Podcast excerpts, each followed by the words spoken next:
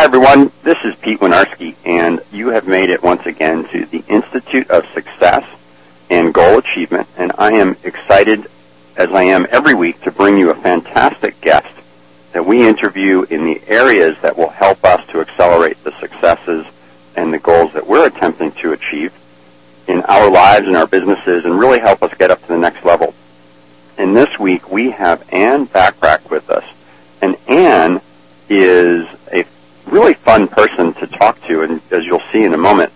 And she goes by the name Accountability Coach and has a wonderful book that she's created for the world that we'll get into a little bit, all about accountability coaching and getting into results because, and what is it? Results rule, right? Absolutely.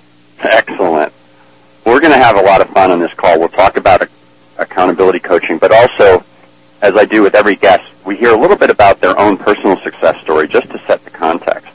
So if you think about the results you're currently getting, whether or not you're pleased with your career, your business, you may find that you don't have all of the time that you really want to spend on your hobbies or your family. Or sometimes it's the opposite. And I've had years where the opposite was true, where things were kind of quiet on my business front, but I was really thrilled about how my home and family and my hobbies were going. So what, what Anne's going to help us as an accountability coach talk about how to get all of that working together. And I'm really thrilled. Anne, thank you so much for joining today. Hey, it's my pleasure, Pete. Looking forward to it. It'll be fun. I think so. I hope so. I know this for sure. You and I are going to have a blast. Okay, And good. I definitely do every single time that I'm on the call with someone like this.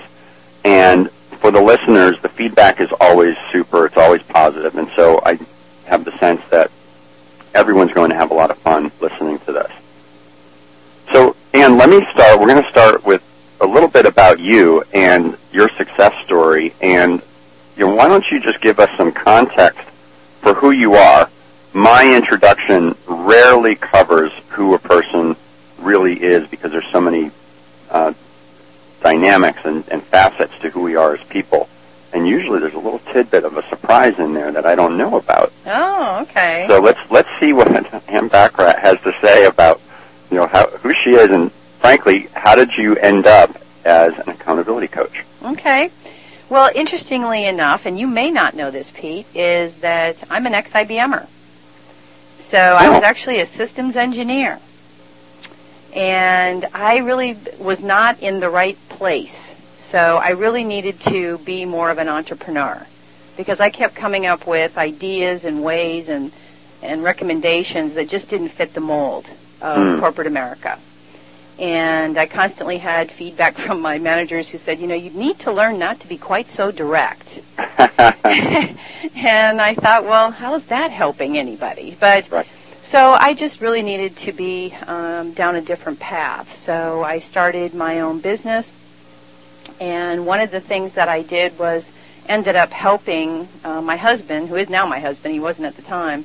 Um, Bill Bachrach actually built his business from it was about two hundred and fifty thousand to one point five million in a very short period of time. So in order to do this, I had to be extremely efficient and effective. Hmm. You know, my husband likes to say that I basically did the work of five different people, from the revenue generator for the company to creating all the marketing to interviewing people prior to his speaking or coaching programs. I was the legal department. I trained and coached people using our learning resources, etc. So I had to create really good systems and processes to really achieve the goals that I had set.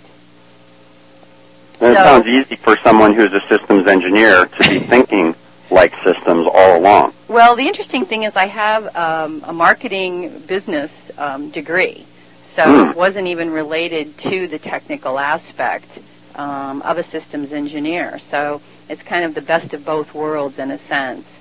So you know all the resources and learning t- learning tools that are available today on my website are really tools that I personally used um, to help me be effective. And hopefully, I still am effective. I'm sure you are.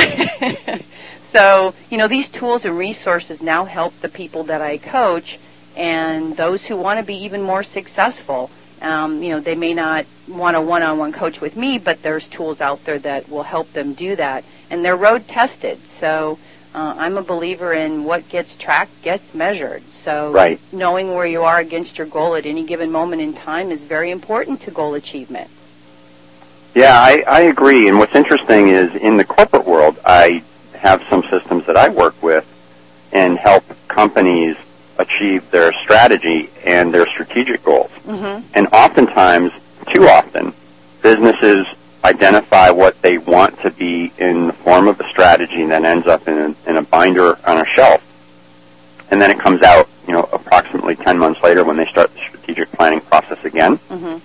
And all of that time in between, you know, they're not tracking, they're not measuring the, the actions required to make the results that they're looking for don't always happen because they're not really doing anything that differently.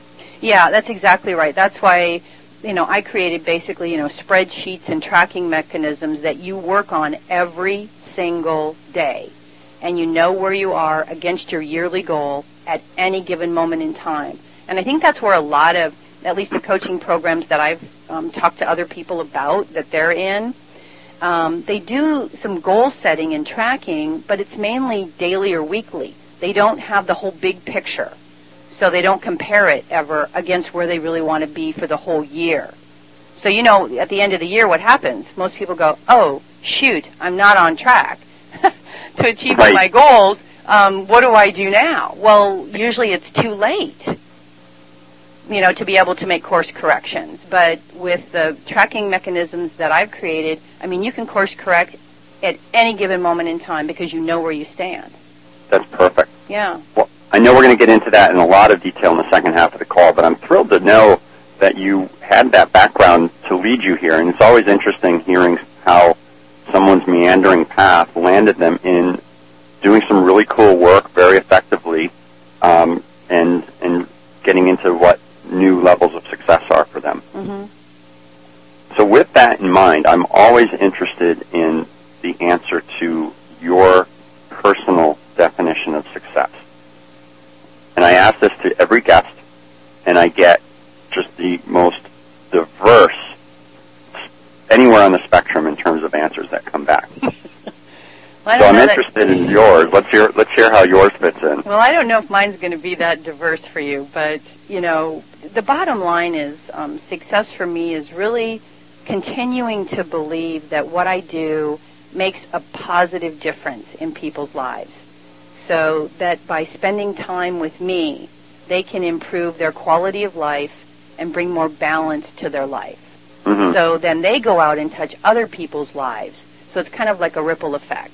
If I can make an impact, have an impact on somebody's life, you know, hopefully they can, you know, actually take that and have an impact on other people's lives as well. And that's what There's- really success is for me. That's cool. There's a pay it forward aspect to it. Yes, exactly. Well, I'm not really that that surprised because what's interesting is there's in all of these diverse definitions, there's always some patterns, and one of the patterns is that at this stage of the game, when the people that I'm talking to on this show every week, what they're describing is very similar to yours in that their focus has really come to be less about them and more about other people. hmm So in your case, you, you want to make a difference for other people so that they can continue on and carry that forward to make a difference for other people, etc. And I'm going to guess that early on in your career, did you have a different definition of success? No, I, I actually, even when I do did things in the beginning that were, you know, scary or uncomfortable, I felt like if people didn't respond positively or say yes to work with me, that it was my fault. I didn't Hmm. communicate properly the benefits to them Got it. because I really felt that they could be better or have, you know, it would have an impact on their life. So I kind of always looked at it, it was my fault. I wasn't being a good communicator to communicate the benefits to them. Well, that's an empowering place to be because that's taking 100% responsibility for who you are and what your results are. hmm Yeah, very good. So what about and some core values and beliefs that guide you? Well, to get it, I guess, down to, you know, the wire, I really want to believe that what I do to me fulfills God's purpose for me in life. So by making a difference and impacting people's lives in a positive way is really important to me and hopefully by that I will be fulfilling God's purpose for me here on, on earth. Very good. So everything falls from there. Yeah. Now when we talk about values, are there any things that have come up, maybe situationally, sometimes we're not always 100% clear of some of the values that we have until we're in a situation where they are challenged, that this is where you hear things like trust, honesty, integrity as words. Mm-hmm. But do you have, you know, that second tier, so I'm going to just push you a little bit, you know, beyond fulfilling God's purpose for you in life and making sure that you're on that track, what are some of the other core values that have come to manifest in some way throughout your life Mm-hmm. that clearly these are the things that you will not compromise on? Well, I really um, believe that that I I have lived my life with no regrets, and I feel sorry when people say to me, "Oh, I regretted this," or "I wish I would have done that," or you know, they look back on their life with a regret, and I really have tried to make all my decisions. Actually, I have made all my decisions um, based on living life with no regrets. So if I have a, a decision to make that's, you know, very important, I just ask myself, will I regret this? And as long as I say no, I'm good. And I think also one aspect is um, telling the truth. That's when my my IBM managers used to tell me to not be quite so direct. You know, I, I think the truth is easy is, is isn't always easy to hear, and it certainly isn't always easy to say. But the truth typically, I think, is better for everybody. That's a good one. Yeah. So those are, I guess, two of the things that I, you know, try to not, you know, be movable from my life for me going forward. Right. I, there's a lot of power in that, and you know, I think the idea of living with no regrets is part attitude, and I share that attitude. And I've often thought about the different junctures in my life, and and you know, looking back and really feeling with 100% confidence and comfort that you know there are no regrets here. And what's interesting is, you know, there are there are those things that have happened to me in my life that an outsider's perspective would say, well, wait a minute, wouldn't you regret that or that or that?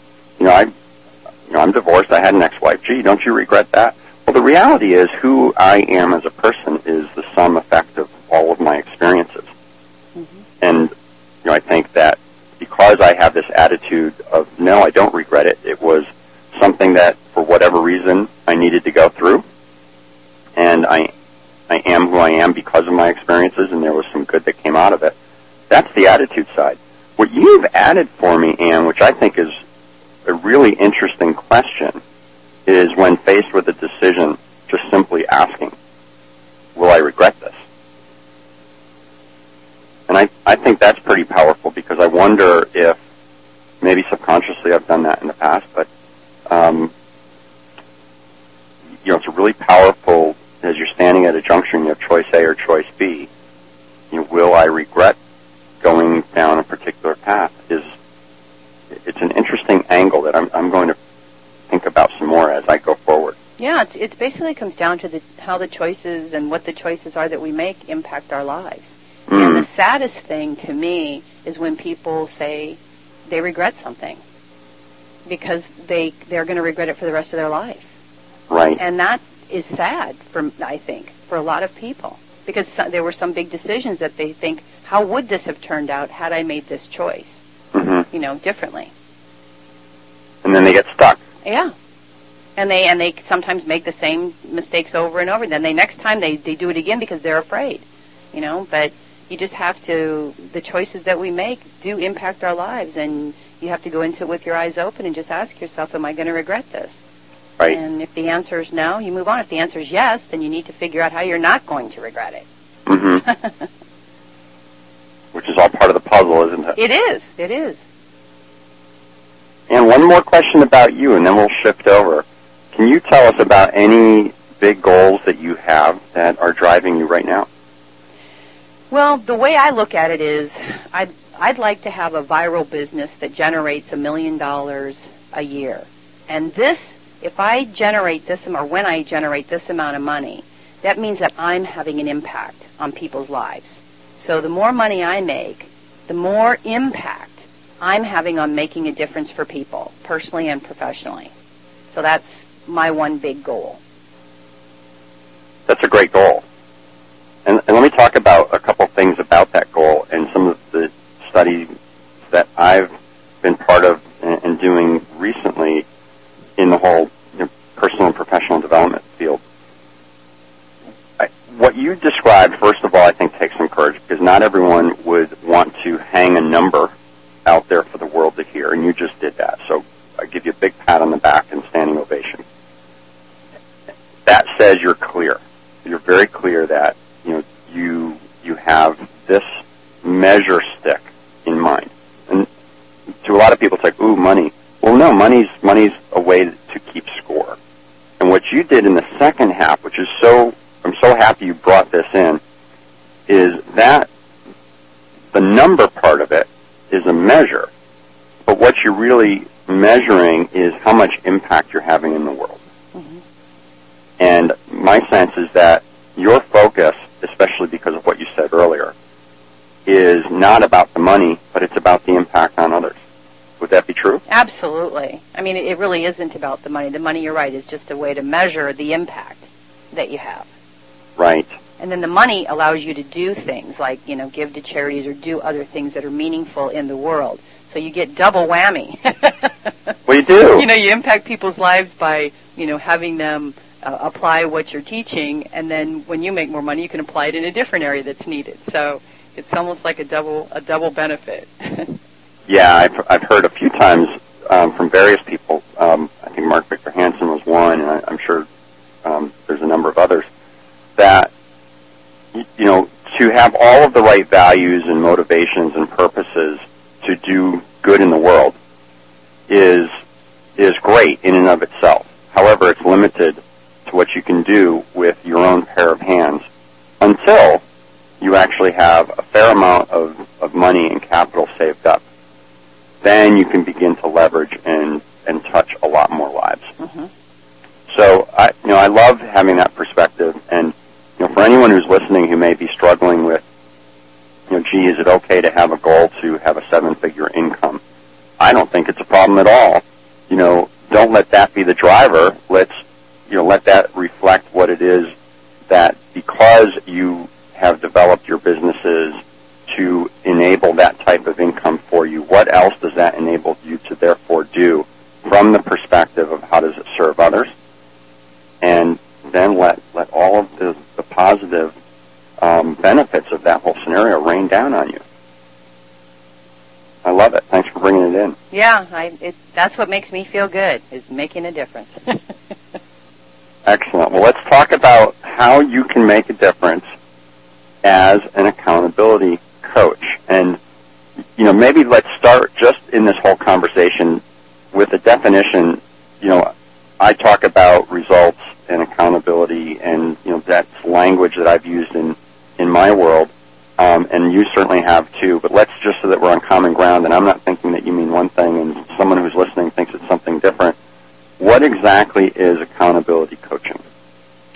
Well, accountability coaching in a nutshell, Pete, is helping people to focus on their highest payoff activities that put them in the highest probability position to achieve all of their goals within the time frame that they've set. So when you're accountable to someone, it increases the probability that you will actually do what you need to do in order to achieve your goals. And the obvious benefit is them achieving all their goals so they can truly enjoy what's important to them in life.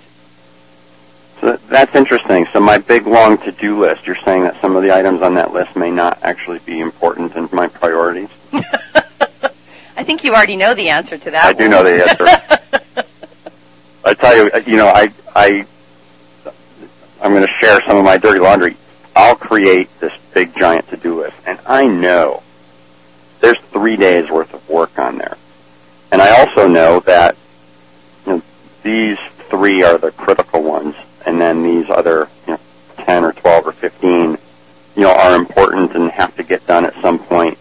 Um, back to your point about getting systems in place and whatnot, you know, it's so easy to get mired in when you don't have systems in place to make sure that those most important three get done.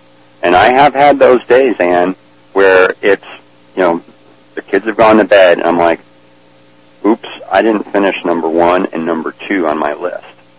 Because it was easy to get sucked into, you know, firing off the emails, making the phone calls, whatever it might have been for items, you know, 10 through 15, which weren't really that important, but, or at least from a priority standpoint, going to make, make a, a core difference.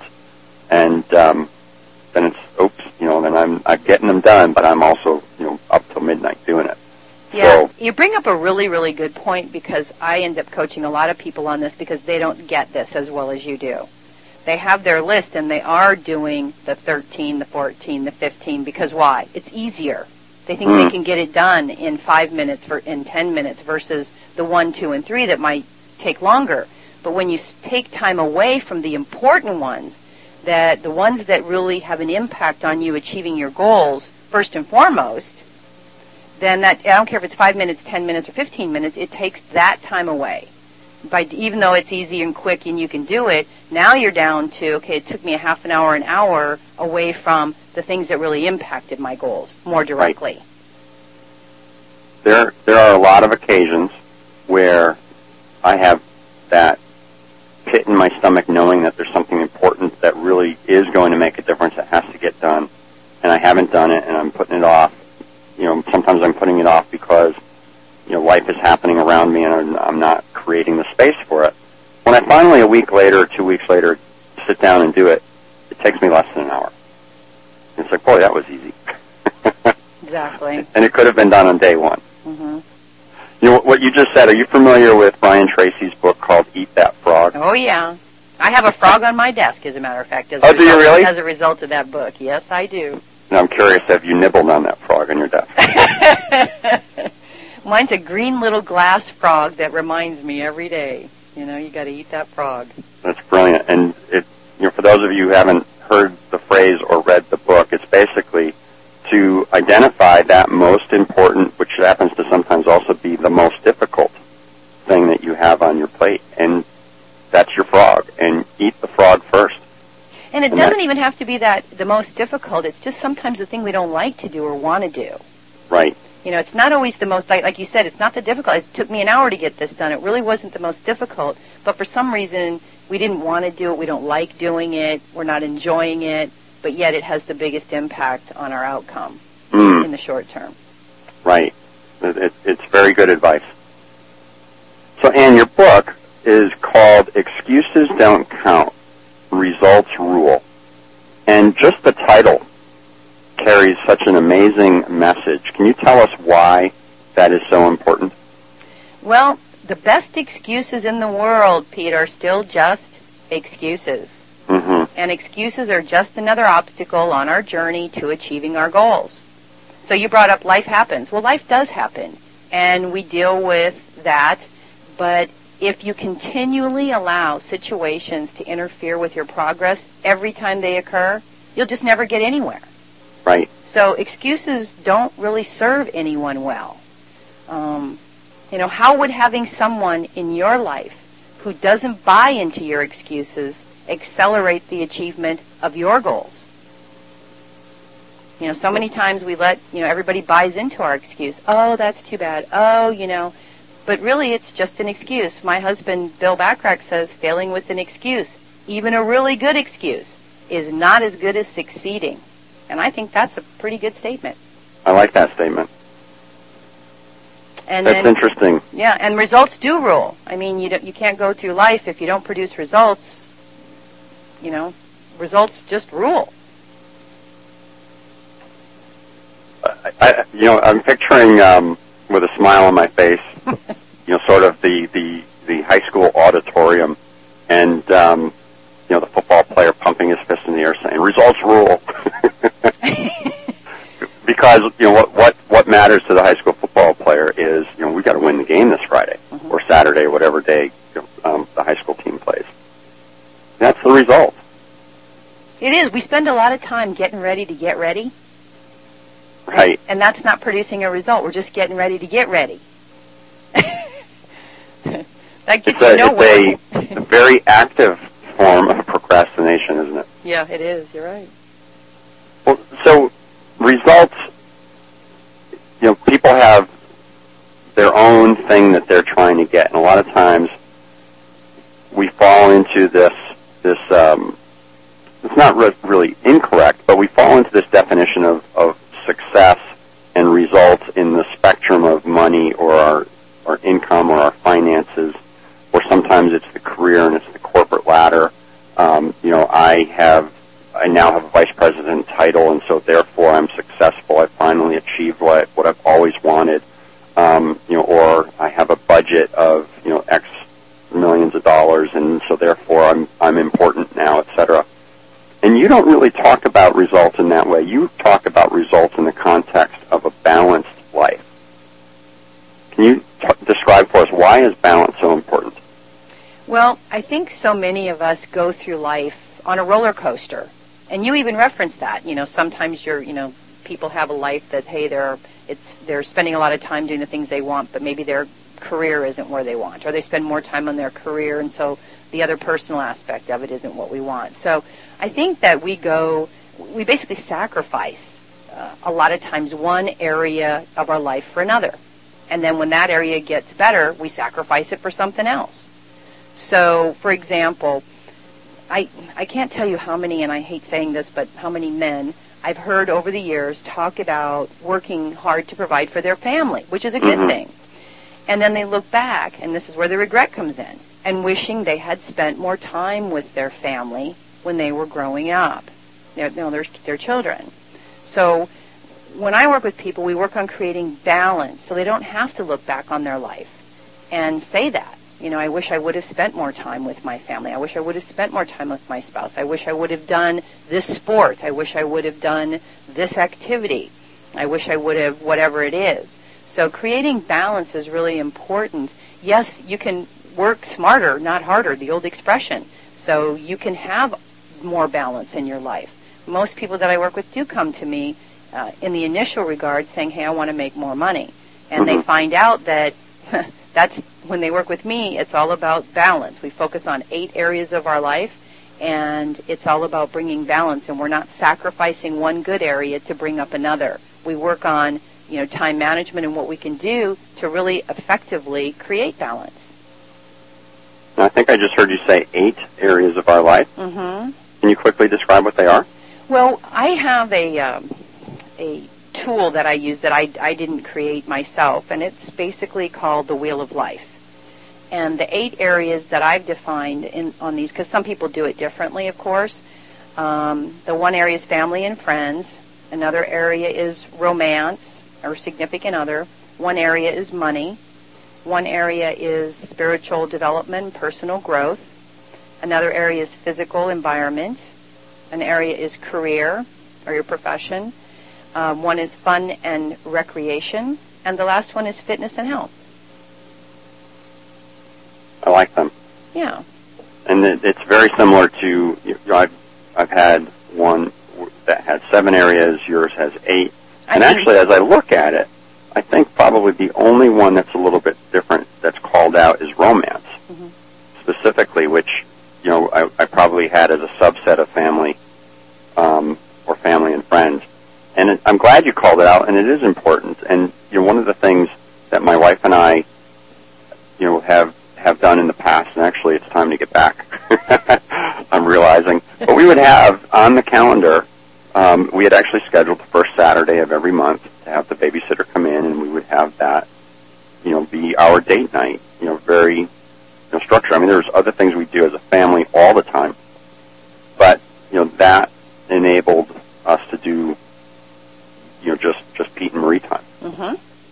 and and that is very important. And um, you know, there's other things that, that we do as well, but it's because it's called out, you know, the, the seven that I had plus number eight romance now makes a lot of sense, and and so I'm making a little note in the margin here of my paper and to remember that, that that balance includes that too.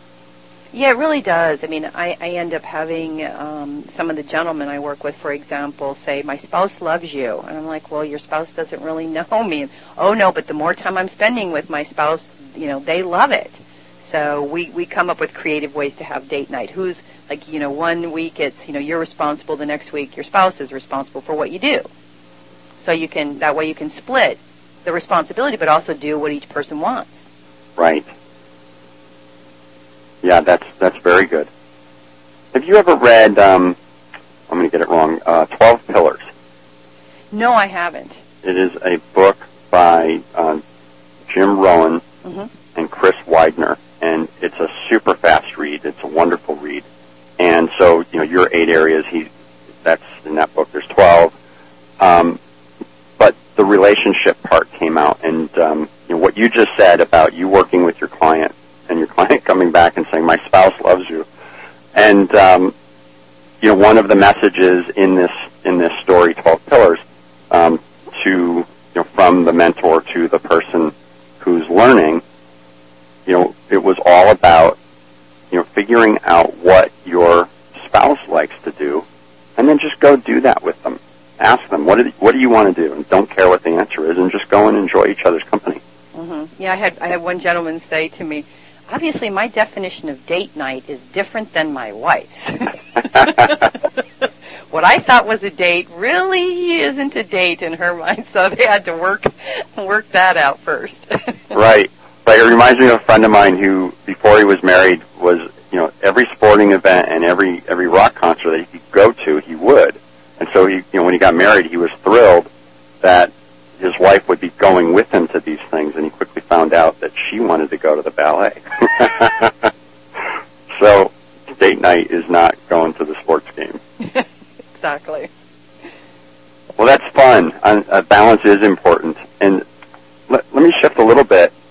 When someone is looking at their life and one area or the other, or any of the eight really, is not where they want it to be and they're not getting the results that they want, what's the one most important step that they should take, if there is one? Actually, I think there is.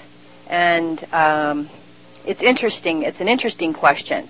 Um, I think what people need to do is really check in with themselves to find out if what they say they want is really what they truly want so many times uh, we say, or I hear people say, "Oh, I want this thing," but and I'm willing to do whatever it takes to achieve that.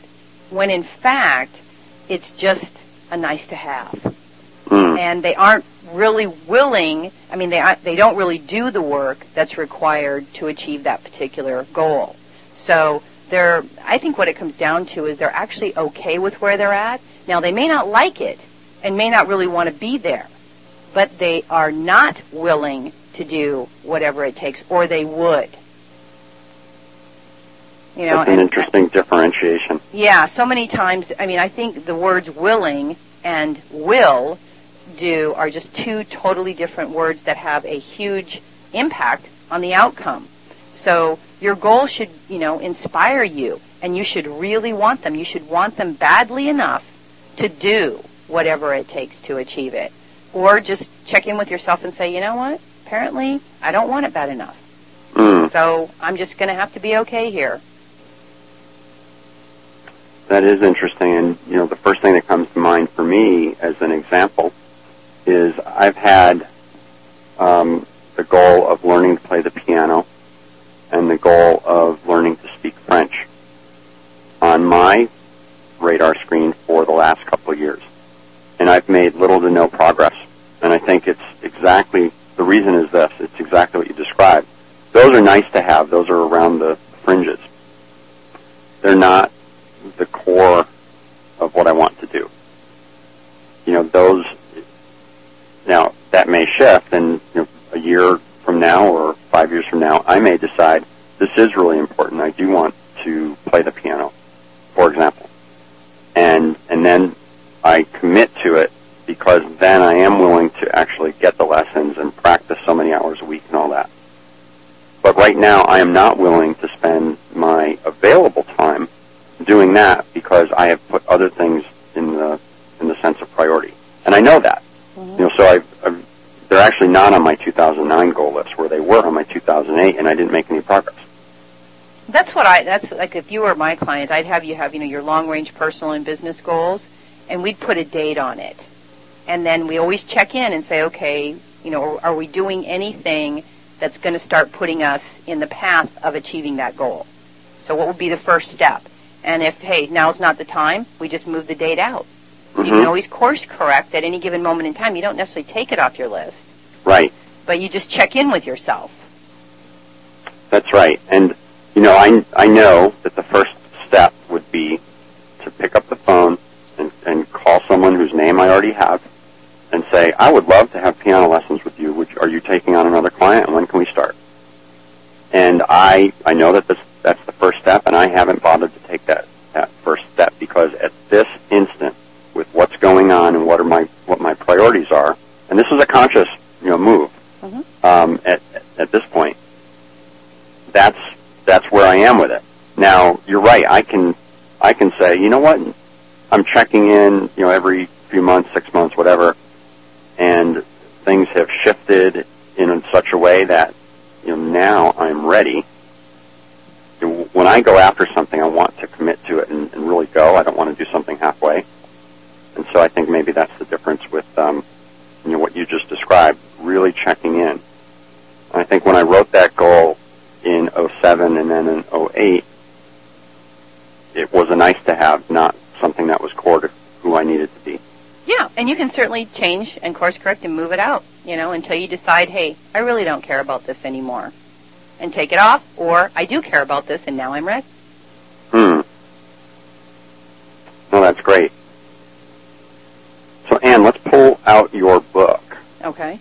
And you know, one thing that struck me as interesting on page 43, you talk about removing the words try and can't from your vocabulary. Can you tell us more about that?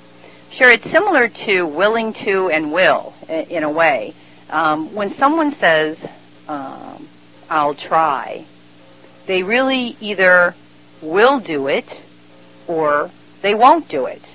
So it's really a matter of try. Okay, are you are you going to do it or not? So it's just that simple. They will or they won't. You'll either commit to achieving your goals or you won't. Mm. You know, sometimes the word can't comes out of our mouth way too quickly.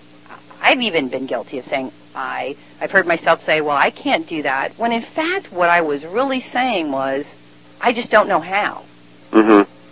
So when I realized that well, I didn't mean I can't do it because it can't to me implies that I physically can't do it. So I know that wasn't the issue. So it's like I just don't know how. So right. sometimes we say I can't when in fact it's just I don't know how. So then you have to say to yourself, well, where do I go? Or like you said, you know, seeking guidance of somebody that can help you do it or figure it out. Yeah, and you know, the other thing that comes up with the word can't is sometimes there's there's choice in here, mm-hmm. yet people use the word can't when what they really mean is won't. And so, to me, can't is not an empowering word. It means I'm helpless. I can't do it. I, you know, it's out of my control. When in fact, I think what you just pointed out is, well, you can if you knew how. So that's the, you know, if you believe you can, you'll figure out a way, and, and the resources will be there, and you know, together you'll you'll learn and you'll do what you have to do, and next thing you know, you are doing it. Mm-hmm. Versus the when someone has a choice, you know, hey, Pete, would you do X, Y, Z for me? And sometimes the answer is, gee, I can't. When the answer really is, no, I won't.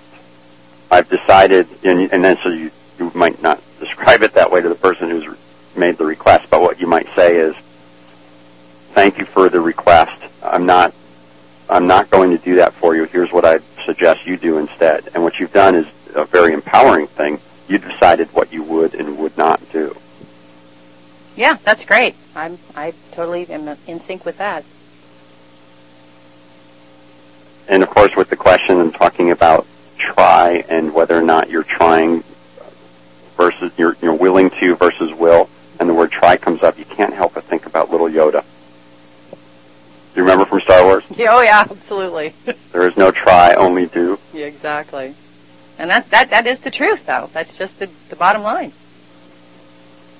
Yeah, it, I, I think you're right, and I that that's very empowering, and I'm I'm excited that we we spoke about that for a few minutes. Yeah, I think I think it, it stops people.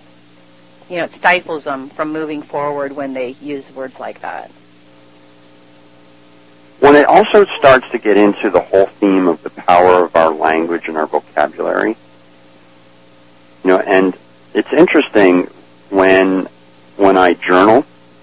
Sometimes I'll go back and read and say, "Wow," or or even as I'm writing something, "Wow, was I about to consciously write that word down?" That's not a very empowering perspective. Interesting, what's going on here, and it, and it gives me the opportunity to dive in a little bit deeper. You know, and, and that's with myself.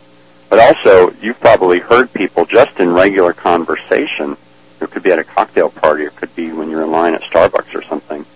Um, and it, and it kills me sometimes listening to the disempowering language that people use that make it sound like, man, I'm a pinball machine on this thing of called life, and I'm just getting knocked from here to here to here to here.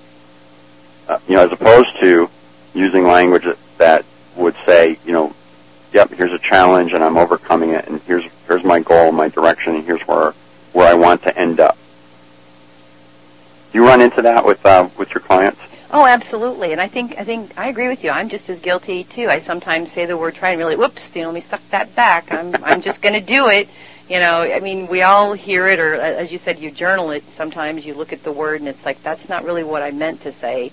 That's just the way it came out, and you have to kind of re think about, okay, what am I really meaning here, and what do I really want for myself? So a lot of times that does. The, the words are very powerful that we say, and just like you know, when I'm sure when you're working with executives, you know, you hear these words and you correct them. You know, when Right. people say, "Hey, I'm going to try," well, are you going to do it or not? You know, it's not about try. You either are or you're not. And if somebody says, "Well, I can't do that," well, if you could, what would you do first? Mm-hmm. You know, so you just you have to kind of help people reframe things and reframe their mindset. And and you're right. You, you hear people talk and you think, God, you know, how could I help them? you know, you know, increase the positive, you know, energy around them. Right, right. You know, and, and that's interesting what you just said about the, the energy that some people bring. Um, you know, there's a there's a big difference, and you know, we, my wife and I, have been through you know a number of of different professional development, personal development type things. We're part of Jack Canfield's community. Um, you know, so you, you get in an environment like that where these are some of the most empowering life forces that you can imagine, and just being in the presence of of some of these folks, and then the participants, and you just gel in in a in an amazing way. And then you go home, and you run into your neighbors, or you run into your family members, frankly, and and um, or or other friends of yours, and and they're using language like what you just described, and it's like, man, what's up? Why aren't they? They're missing the mark, don't they know? Does that for you? Do you experience that? And and you know, kind of what goes on in your mind when you are? Let's just call it a social setting. So I want to take it out of the you know you working with someone. We'll, we'll talk about that in a second. Let's just say you get together with uh, with some old friends that you haven't seen in a while, and you hear language like that. What goes on inside your mind? um, well, personally, I actually feel sorry for them. Mm, and because I think they're dealing with issues they may not understand. And I don't think they realize necessarily the impact it has on their life and the people around them. So many times, uh, most of the people I work with, you know, are business owners and entrepreneurs. So if if they have other business associates, a lot of times, like you said, family, friends, and business associates hold us back because you know we come back from these events or we come back from people who are motivated and positive and inspiring and you know gets us going and we we you know the outcome that we can see in the future is so cool and it's you know pulling us and we gravitate towards it and then we come back home and you know talk with family or friends or business associates and they hold us back just the terminology and the way I don't think they necessarily mean to it's just right. it's just the it's just the way they are it's just the way Mhm. it is and I, you know, I don't, I don't really know that there's anything that we can significantly do to impact that, other than to say, hey, you know, this is kind of where I'm going, and keep, you know, our head on straight, and keep, you know, our positive energy flowing, and not let because people do suck some of that positive energy out of us. Right. It's just like right now, you know, with the economy, I think there's a lot of uh, low self-esteem, low confidence, low belief, and I constantly am coaching my people come in every day with extra. You have to have extra confidence, extra belief, you know, because people are people need to take some of yours. That's a good point. So you can end up being that positive light, that positive force that other people can essentially be attracted to, one, and then actually gain some some of that downstream benefit that you described earlier. I think so. Yeah. Fantastic. Well, can can we get into some of the success stories with some of the clients that you've worked with? Oh, there's so many. I'm glad to say. Good. Yeah, that's good. It's important to say there's more than one, right? Well, and the interesting thing is um, a perspective on this. When when my clients say, "Oh, it's because of you," and I, you know, I appreciate this, and um, you know, if it, if it wasn't for you, I wouldn't be successful. Blah blah blah. I don't really think it's about me. It it really is about them actually implementing and executing whatever the game plan is. Mm-hmm. So the success stories really aren't, I don't look at because of me. You know, I help maybe guide them, but I didn't do the work. So the success really comes from the person who actually does the work. And I think sometimes we miss the boat on that. And Right. they should really look to themselves and say, yeah, I did all this. Mm-hmm. And I'll, I'll share one story um, of a lady who um, she actually exceeded her goals on two occasions, and I love these. You know, you don't always exceed your goals, especially with me, because I try to have them set stretch goals, you know, or bigger goals than I Mm-hmm. than they think they can achieve. But in two occasions, um, she actually exceeded her goals. The first one was that she wanted to hire uh, some people who would work under her, for example, and, and generate revenue for the firm, which obviously she would take a percentage of. Well, she wasn't really sure how to go about it, so she set a really low goal. We then brainstormed all the ways that she could find these people and what to do when she talked to them and how that would all work. And so she executed the plan that she created. She actually doubled her goal. Oh wow. So then we set, obviously you can, remember we can course correct at any given moment in time. So we set a higher goal. And she actually exceeded that. So she was shocked, obviously, and very happy. One other time, I'll talk about the same lady, she was um, asked to conduct a meeting with some potential clients. And we talked about what her goal was for the outcome of the meeting. I always believe in, okay, you know, what's the outcome you want to have? And do you visualize it? And what are you going to do to put yourself in the highest probability position to achieve that goal? So we talked about that, and I said, well, what would your ideal goal be? So you gave me what your goal was. What would your ideal goal be? Well, she told me, and then we focused on, again, what are the activities or what are the things that she would have to do? Who would she have to become? And what were the things she had to do? And to visualize the outcome. When she got back from that meeting, she exceeded her ideal goal. Mm. And that's so inspiring to me um, when when those things occur. So she had more people wanting to work with her and signing up and calling her than even her ideal goal uh, suggested. So successful people also do things I think that are uncomfortable and maybe even scary. So uh, when they do, they realize that it wasn't really that bad after all. So Right. for some reason, I have um, I work with people that are afraid to ask for referrals. Not all of them, but but a lot of them. Um, and I'm not sure why that is, but asking for referrals is scary. So I worked with one gentleman on asking for referrals from everybody that he knew. And he was afraid and nervous, but, you know, he sucked it up and put his big boy pants on. and he went out and started asking. He, he, he executed his plan.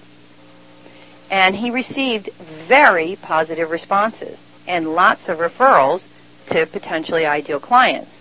And he did come back and he said, God, I don't know why I was so afraid to do that. And the nice thing is, is when we do things that are uncomfortable and scary, and we realize that it really wasn't that bad, the next time something comes up that might be a little bit uncomfortable or a little bit scary that we're not sure of, we're more apt to do it. You know, a lot more easier, uh, easily, because we realize that, hey, the last time I did that, I really was afraid or scared for no particular reason, and the outcome was good. Right. So then we go into it thinking, okay, if I had a good outcome on that that I was scared or afraid to do, then this this should have the same effect. I, I should be able to do this and have a positive result. And, and it's funny, most of the time we are fearing something um, that isn't isn't real. It's not like our life is in danger. We're not, you know, we didn't fall into the um, the lion's den at the zoo. Right you know, it's it's completely made up in our minds.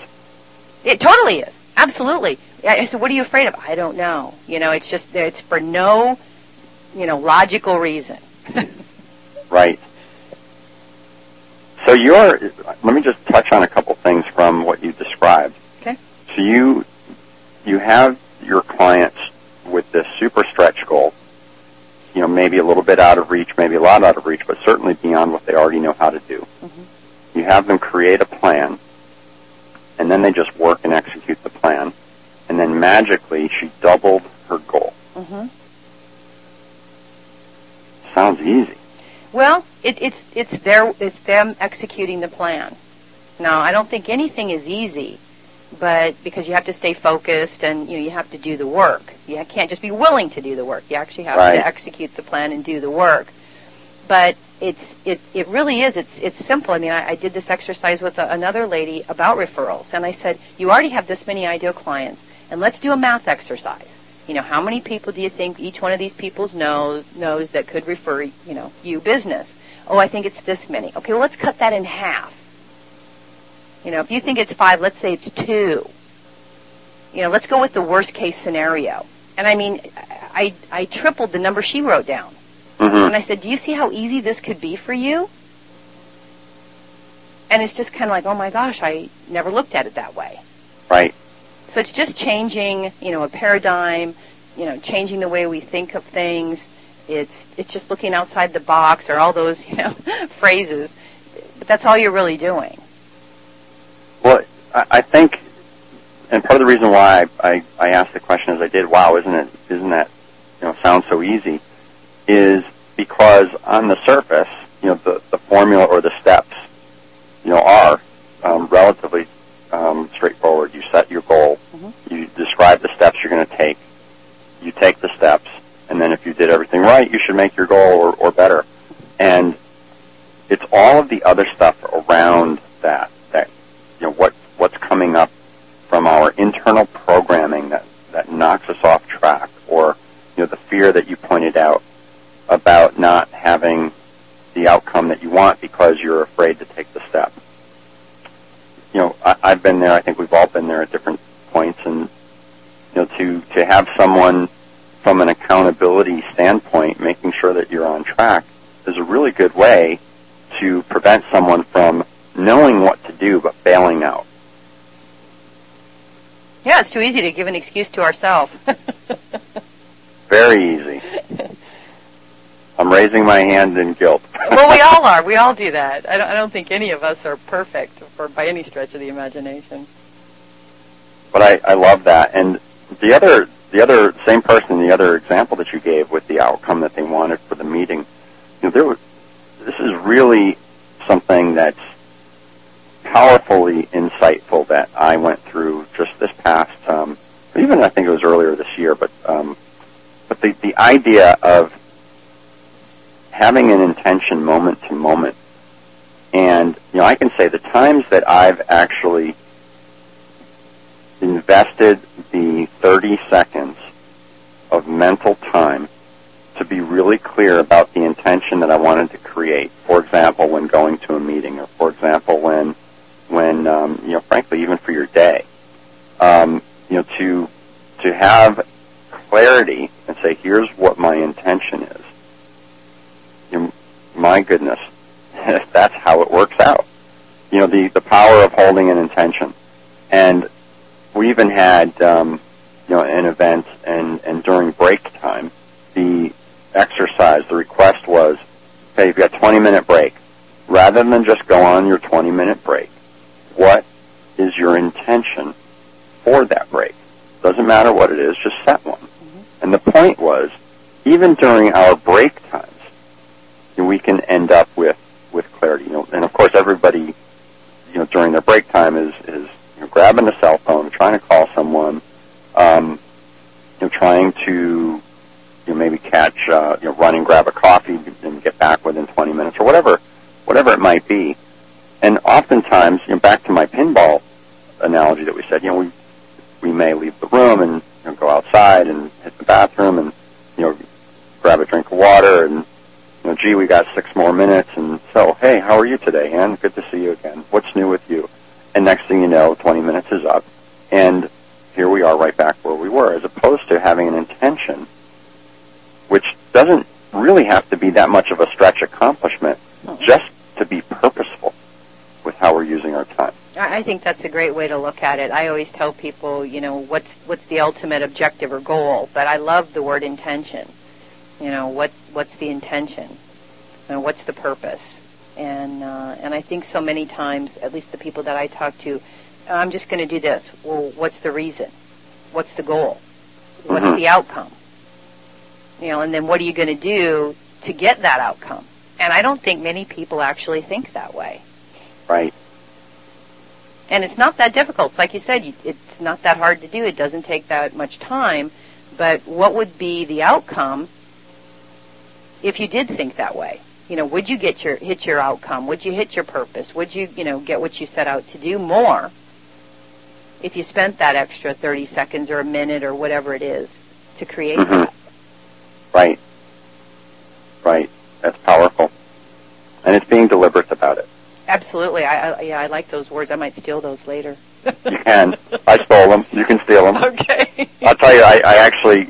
If, are you familiar with um, the Abraham Hicks works? No, I'm not. Um, the uh, the Abra- there's an Abraham Hicks book called The Power of Deliberate Intent or Deliberate Intention. I think deliberate intent. Mm-hmm.